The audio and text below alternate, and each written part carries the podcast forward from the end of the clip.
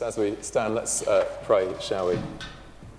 Uh, Lord Jesus, we've just been singing of you as our shepherd, and we know that your word tells us that your sheep hear your voice. So we pray that would be our experience in these next few minutes. We pray that we would hear your voice, that we may see you more clearly, love you more dearly, and follow you more nearly, for Jesus' sake. Amen. Am I on? Doesn't sound very good, does it? It is on. Great. There we go. Brilliant. Uh, well, uh, may I add my own welcome to that of Rob's earlier. Uh, I'm not a student. Uh, my name is Will. I'm the minister here. Just in case you were going to flatter me and uh, say that I look like a student. Um, I'm not. Uh, I'm the minister here, and it's a great privilege to be so.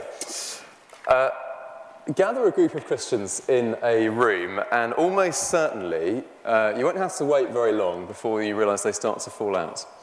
Uh, we've seen that this week, haven't we, in the media? The uh, Church of England have. Let me, oh, let me readjust this. That's better, isn't it? Uh, the Church of England has been uh, debating what to do about uh, sexuality and human relationships in General Synod this week, and there's been uh, much disagreement and falling out among the delegates. And we shouldn't be surprised at that, should we? Of course. it's often said, isn't it, if you find a perfect church, don't join it because you'll ruin it. Um, and we know that to be true. Uh, we live in a fallen world and our relationships are broken. Uh, it's inevitable that Christians will have disagreements. Uh, uh, uh and this, this evening, I, feel that I'm um, treading with fear and trembling because the events at the heart of our reading uh, this evening that we had just read for us earlier is one that has been the subject of great disagreements among Christians, or at least historically it has. It still does continue even to this day. Uh, we can't uh, agree even what to call it, let alone what it means. Uh, so, uh, so here we go. But anyway, let's uh, have a look and see what we have to say about it. Uh, what is going on here? Well, the Lord's Supper, or communion, if you like to, to call it, that we have in this passage, is one of two gospel sacraments given us by, to us by the Lord Jesus. as his followers, he gives it to us as uh, for our benefit. Uh, the other one, of course, is baptism, uh, the Lord's Supper and baptism, the two great gospel sacraments of uh, the Christian church. Uh, what is a sacrament? Well, this is uh, words taken directly from the Church of England's Catechism that I'm sure all of you have read. So you can find it in the prayer book. Go away and read it. This is what it says. This is good for you to know this. A sacrament is an outward and visible sign of an inward and spiritual grace an outward and visible sign of an inward and spiritual grace. Let me try and translate that for you. Uh, in other words, baptism and the Lord's Supper are physical reminders for us of all the blessings that the Lord Jesus gives us when we trust in Him, essentially. They're, they're physical reminders for us of the, the grace and the blessings that flow through the Lord Jesus and through His work uh, on our behalf. Most of us, I guess, have a tendency to forget things. I'm a very forgetful person. I need uh, lots of uh, to do lists and things like that to help me to remember things. And in a sense, that the Lord's Supper and baptism are a little bit like that. They're given to us by the Lord Jesus to help us remember uh, what he's done for us and uh, what we uh, receive uh, through him. And I think, as I've been reading through uh, this uh, passage and preparing it this week, I think the Lord Jesus uh, gives us three truths about what his death achieved for us and what it means uh, in that uh, passage that we had read for us. So I'd be very grateful if you could have it uh, open in front of you. It's page 996 if you've closed the Pew Bibles. let's have a look at these three truths that the Lord Jesus teaches us. And the first one is this. He says that Jesus' death completes Israel's Passover. Completes Israel's Passover. I got the clicker right, and it's not um, seems to be working for some reason. There we go, brilliant. Thank you very much. Jesus' death completes Israel's Passover. Uh, it's impossible to ignore the context of uh, the, uh, the events in this passage, isn't it? Uh, so Matthew records for us from the start it was the first day of the, the feast or the festival of unleavened bread, verse uh, 17. And the disciples come to Jesus to find out what preparations he uh, wants them to make for him to eat the Passover meal. Now, the Passover was the great kind of festival or feast that the Jews celebrated in their, their calendar. Uh, it was because of Passover that Jesus was there in Jerusalem in the first place, because the Jewish law said that as far as possible you should go up to eat Passover and celebrate it within the boundaries of Jerusalem. And Jesus, uh, of course, uh, was doing that. Uh, it's a reminder for us that actually, even the very smallest of details, the Lord Jesus sought to obey the law and fulfill it. But there we go. Well, the story of Passover is found in Exodus chapter 12. Don't turn to it now, but go and look it up uh, a little bit later. Uh, Exodus chapter 12 tells us about uh, the events that the Passover commemorated. So, historically, the Passover meal remembered the great time in, in the, the people of God's history uh, when God had delivered them from slavery in Egypt. You might uh, be familiar with the story. The, uh, God's people were in Egypt, they were uh, being oppressed uh, by the Egyptians. Uh, and again and again, God promised that He was going to, going to, to release them. The, remember, might remember Moses and the plagues. Moses going to Pharaoh, let my people go. No, no, and the plagues. And it all culminated in God's promise that he would come in judgment upon the Egyptians.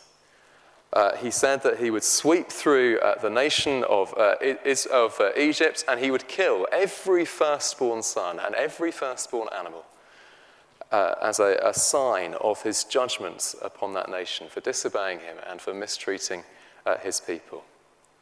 But there was an exception. He said to his people, to the Israelites, to those who called on his name, if they were to uh, kill a pure lamb and they would uh, sprinkle it on the doorpost and spread it, just so you can see in that, uh, that slide there, uh, then he would uh, pass over their houses. When he saw the blood, uh, he would pass over their houses and spare them. And it was this great act of rescue that God's people were remembering here in the Passover meal that Jesus was preparing to celebrate. Now, of course, in a sense, Passover looked back. It was uh, one of those events, uh, perhaps like we have, you know, like a, a, bonfire night or something like that, where you look back to an event in our kind of collective history. But actually, as Jesus says here, and as the rest of the New Testament confirms for us, Passover actually was looking forward as well. It was looking forward in anticipation of a mighty work that God was going to do yet again. And Jesus says here that in his death, it has found its completion. What does he say? Well, yet again, God will move in power to deliver his people from slavery. It's not from Egypt this time, though, but it's from greater slavery, the slavery of our own hearts. Uh, Jesus said that everyone who sins is a slave to sin, and we know that in our own experience, don't we? Uh, all of us have things that seem to enslave us, that seem to constantly trip us up, things that we wish that we didn't do, but we know that time and time again that we do. And Jesus explained that's the, the case. Everyone who sins is a slave to sin. We know that no matter how hard we try, we can't seem to break those chains. But the good news at the heart of Passover is that in the Lord Jesus and in his death, God has broken those chains. Jesus once explained his death as a ransom famously. A, a, ransom we're probably familiar with. You see it often on the news, don't you, when there's a kind of kidnapping or you see terrorists. So we, we saw some years ago, didn't we, that there was sort of seems to be a spate of Mediterranean pirates who were kidnapping people and demanding ransoms off governments. Uh, when a ransom is paid, it frees somebody. And Jesus' death was a ransom, not to free us from slavery in Egypt, but to free us from the slavery of sin. The first Passover recalled the judgment of God falling on sin. Uh, God is a, uh, is a God who, who must judge sin. Uh, his uh, his uh, law says that he must punish sin, and so is the case. Uh, in Egypt, it was the fact that lamb's blood was spilt, and which provided refuge for the people of God. When they put it on their doorposts, they could shelter under that blood. But now it is uh, the Lord Jesus' blood that is the refuge for his people. You might remember the cry of John the Baptist when he saw Jesus first of all Behold, the Lamb of God. And Jesus here fulfills the Passover or completes it. Just as his blood was spilt at the cross, just as the uh, lamb's blood back in, the, in, Egypt was spilt and uh, shed over the, uh, over the doorposts, uh, so the Lord Jesus is a refuge from judgment for all those uh, who trust in him. This is how the Apostle Paul uh, sums it up wonderfully in the letter to the Corinthians, first letter to the Corinthians. He says, Christ, our Passover lamb, has been sacrificed. Therefore, let us keep the feast, not with old bread leavened with malice and wickedness, but with unleavened bread of sincerity and truth. He's reminding us that the death of the Lord Jesus has delivered us from the slavery of sin in order that we might walk in sincerity and truth. That's the first uh, truth for us that the, uh, the death of the Lord Jesus completed Israel's Passover. Let's uh, move on. What's the second truth? The second truth is this Jesus' death conforms to God's plan. Jesus' death conforms to God's plan. Uh, lots of people uh, in their review of 2016 made the point that it seemed to be a year of notable deaths, didn't it? There seemed to be a lot of deaths in 2016 of, of notable people. Uh, I don't know about you, but I, I, thought that probably the most tragic of all those deaths was the death of the Labour MP Jo Cox. You might remember during the uh, referendum uh, uh, campaign. Uh, a seemingly meaningless tragedy. okay, bound up amid political tensions, perhaps there's some mental health issues, who knows? But it seemed to be a completely meaningless tragedy. you've got a young woman, yes, a, a woman of conviction, uh, who seemingly paid for those convictions with her life. It struck me as I was preparing this that there's a temptation, I think, to view the death of the Lord Jesus in the same light that we might view the death of Jo Cox.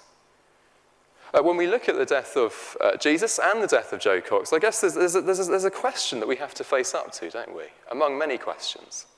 Why? Why did it happen? Uh, why did it happen? Why did they have to die? Why, in the case of Jesus, do we find this, this selfless, attractive, charismatic personality, this attractive young man, find himself? What, what led him to find himself nailed to a Roman cross as a criminal? Well, there have been many attempts to answer that question. Uh, there are some people who've simply seen in Jesus, as in Jo Cox, I guess somebody who was a tragic victim of circumstances. Uh, you know, wrong place, wrong person, wrong time. Some people have implied that somehow his death was, was some kind of martyrdom uh, or some kind of uh, example to inspire his followers uh, to, to, to, travel on uh, in his wake. The answer that the Bible gives to the question is a multifaceted one. But one thing is clear above all the death of the Lord Jesus was not a tragic accident. It was not a tragic accident. Rather, it was in conformity with the plan that God had set in motion all along. And more than that, the Lord Jesus was a free and willing participant in that plan. Sometimes people have tried to uh, imply that uh, uh, Jesus' death was some kind of child abuse on a kind of cosmic scale this kind of idea that, that, that, a horrible father kind of compelled his son to go along this hideous plan. It's not like that at all. Jesus uh, willingly laid down his life for us, and he makes that very clear uh, in this passage. So we can see that, can't we? And he answers the, uh, the question that the, uh, the, the, disciples put to him about the preparation for the Passover. Look at verse 18. Uh, he says, uh, Go into the city to a certain man and tell him, The teacher says, My appointed time uh, is near.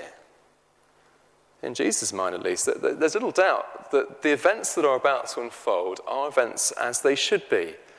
Uh, they, they are in accordance with a greater plan. It is his appointed time. It's quite clear in the English. It's even clearer if you read it in the Greek, in which the New Testament was originally uh, written.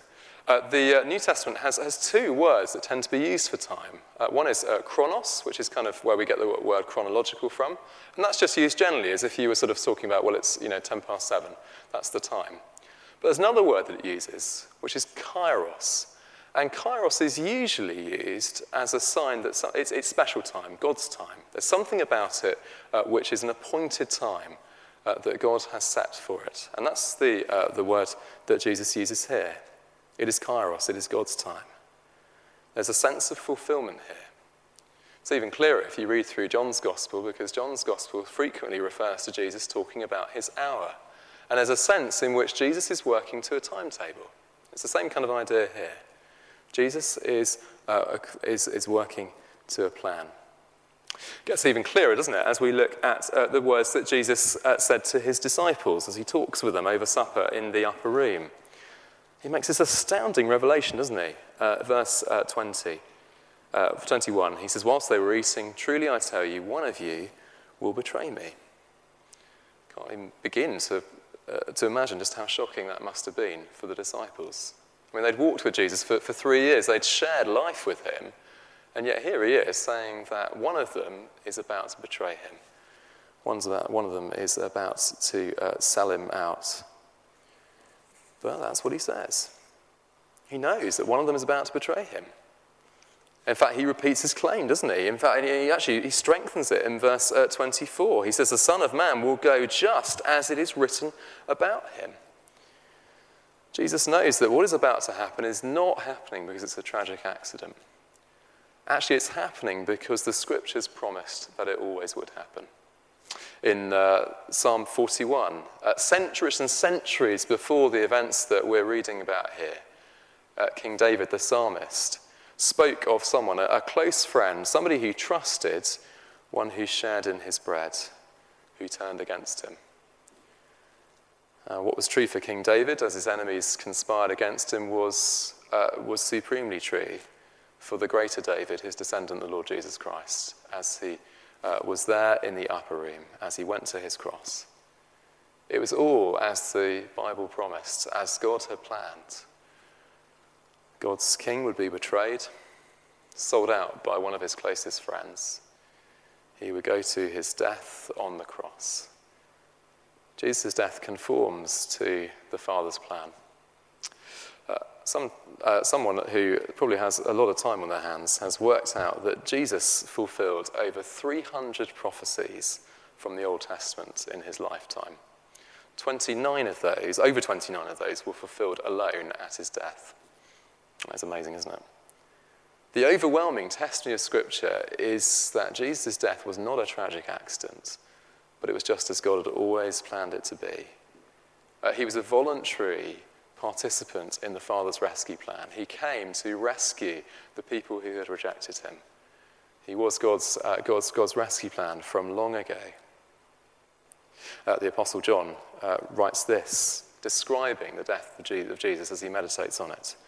This is how we know what love is. Jesus Christ laid down his life for us. In selfless love for a world that had rejected him, for you and, and for me, in obedience to the plan of his heavenly Father, the Lord Jesus gave his life freely on the cross for us. We sometimes sing, don't we? Love so amazing, so divine, demands my soul, my life, my all. Jesus' death completes the Passover. Jesus' death conforms to a plan. What do we see thirdly? Jesus' death confirms Scripture's promises. Jesus' death confirms Scripture's promises. Well, we've seen, haven't we, that uh, the Passover meal and the Last Supper both look forwards and backwards in completion of the Passover deliverance. Well, Jesus' words as he breaks the bread and uh, takes the cup show us that actually, again, his death is looking backwards and forwards. But this time, it is in confirmation of the eternal promises of God. Uh, after the Passover, when uh, God's people had uh, come out of Egypt, uh, the book of Exodus records for us how at the foot of Mount Sinai, God made a covenant or a promise uh, with his people. It's in chapter 24 of the book of Exodus. Uh, it was a promise that they would be his people and he would be their God. Uh, to seal it, he uh, commanded Moses to make a sacrifice. And, and yet again, yes, to sprinkle blood on the altar and to sprinkle it on the people as well. And Moses describes it as the blood of the covenant. It was a seal or a sign that uh, what God has said would come true. Well, as you read through the Old Testament, it sadly becomes abundantly clear that God's people can't keep their side of the bargain, as it were. Uh, they wandered away from God. Sometimes they seem to come back to Him, but then again, they wandered away from Him. And eventually, God makes another promise to them. It's amazing because they really don't deserve it. Uh, again and again, in the midst of their rebellion and in their love, God still makes a promise uh, to them. And you can read about it in uh, Jeremiah uh, chapter 31. It's an amazing promise, one of the most amazing passages in the Old Testament. This is what he says. This is God speaking to his people. He says, This is the covenant that I will make with the people of Israel after that time. I will put my law in their minds, I will write it on their hearts. I will be their God, and they will be my people. They will all know me, from the least of them to the greatest, declares the Lord. I will forgive their wickedness. I will remember their sins no more. And the amazing truth as we see the Lord Jesus breaking bread and wine in that uh, upper room with his disciples is that those words are being fulfilled. God keeps his promises. He has confirmed the promise that he made to his people all those years ago. Because in the death of the Lord Jesus, he is bringing his people into a new covenant relationship, sealed in blood. Jesus' death was confirmation of God's great ancient promise. But it's much, much better than the promise uh, that was made to the Israelites. Just look at what Jesus says. It's worth just, uh, just uh, dwelling on these things. verse 28, Jesus uh, tells us, He says, uh, Drink from it, all of you. This is my blood of the covenant, which is poured out for many, not for the few. Uh, in the past, God had made a promise with the nation of Israel. The nation of Israel were a tiny people, hardly any of them, compared to all the nations of the world. But here, Jesus is saying that the boundaries of the covenant are going to be completely re- redrawn. They're being thrown wide open. This isn't just a promise for, for, for Israelites, for some tiny nation in the middle of nowhere. This is a promise for many people. Uh, no longer will relationship with God be restricted to just a handful of people, but it'll be thrown open so that Gentiles, so the non Jews, so people like you and me can enjoy God as well anyone who will turn to him in faith. His blood is poured out for the many. He goes on, doesn't he? He says, This is my blood of the covenants, poured out for many for the forgiveness of sins. It is his blood which secures atonement.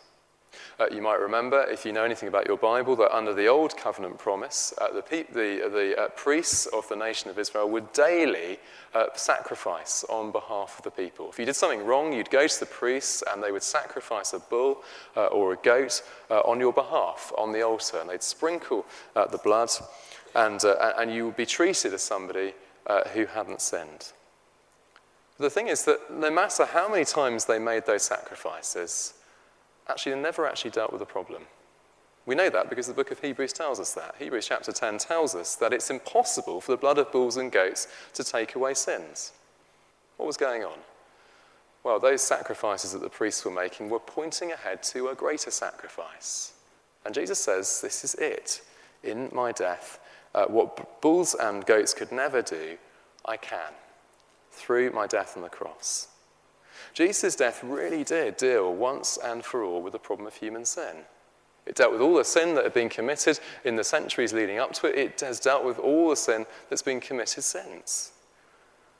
The Old Testament believers could say that they knew about God. But actually, the truth is that they, whenever they came to approach him, they had to approach him through a system of priests. Uh, they could never approach him without a sense of fear. But because of the Lord Jesus, because of his death on the cross, because his blood has dealt with sin, because his blood has been shed and we have been forgiven, we really can know God in a new way, just as Jeremiah promised. Uh, we can be his people and he can be our God. We can draw near with faith. Actually, anticipating the day when the Lord Jesus will return. Jesus himself does that, doesn't he, in verse 29? He says, I tell you, I will not drink of the fruit from this fruit of the vine until now from now until that day when I drink it new with you in the Father's kingdom.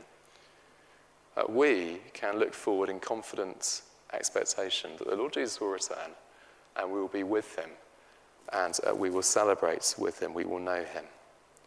Jesus' death confirms the promises that the Bible always made. Uh, some months ago, I uh, had the great fortune to receive a cheque from the Inland Revenue. I had overpaid my tax, they'd miscalculated it, I think, and uh, I got uh, some money back. It wasn't a great deal, but it's always nice to, to get some money back, isn't it? Uh, it's lovely to receive a cheque, but as I'm sure you'll be aware, it's only when you cash it that your bank account sees the difference. And in a sense, it's a bit like that with the death of the Lord Jesus as well. And I think it's very easy to look at this in a slightly detached perspective. It's very easy to read these words and think, wow, that's great. But if I can push the illustration, I want to ask you have you cashed the check? Maybe we can look at it from a slightly different way. Jesus says here, doesn't he, to his disciples, Take and eat. This is my body. It's only when we take and eat. That is, we receive him by faith. We receive, we trust, say, Jesus, we trust that uh, you have done what we could never do, that your death on the cross really has dealt with our sin. It's only then that we can know the full blessings that his death uh, achieved on our behalf. And I want to encourage you this evening as we close have you done that? It, uh, it, do you know this to be true uh, for yourself? It is one thing to, to listen about this uh, and, and to read it and to be amazed, but it's another thing to know it and to be able to say in your heart that you know God, that He is your God, you are, are His. I want to encourage you will you take and eat? Will you say to the Lord Jesus this evening that, uh, Lord Jesus, I've been walking away from you? I know that uh, I, have messed things up. I know that I'm in need of your grace and your forgiveness. And I believe that it's only through your death on my behalf that I can receive it. Will you do that? It might be that you've been a Christian for, for, for a long time. Are you continuing to take and eat, as it were?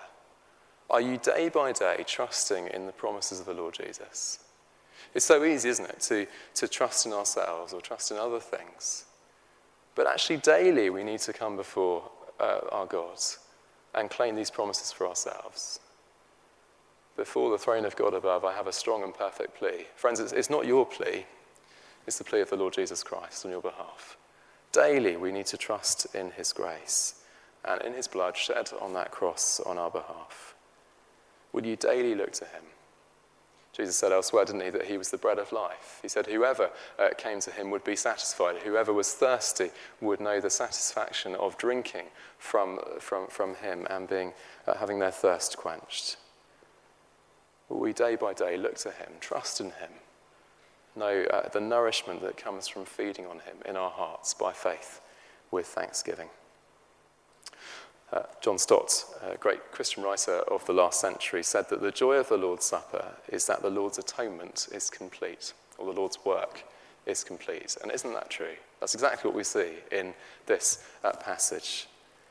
It is the sign that we're rescued and we're restored to our Heavenly Father, just as He'd always planned, just as He'd always promised, in the riches of His grace. And I pray that we know that for ourselves this evening. Let's pray, shall we? Lord Jesus, we do thank you for your word to us. We thank you for this passage. We thank you for the great gospel gift that is the Lord's Supper. Thank you that it reminds us of your work on our behalf. And Lord Jesus, supremely, we don't just thank you for the supper, but we thank you above all for the work to which it points. We thank you that you came. You did indeed fulfill the promises of the Passover. When we shelter under your blood, we know that we need never fear the judgment of God. Thank you that you came willingly in accordance with the plan of the Father. Thank you for your love for us. Thank you for your obedience. And we thank you, Lord Jesus, that it is through you that we have a new covenant relationship with our God. Thank you that it is your blood shed on the cross that brings forgiveness of sins, that seals that promise once and for all.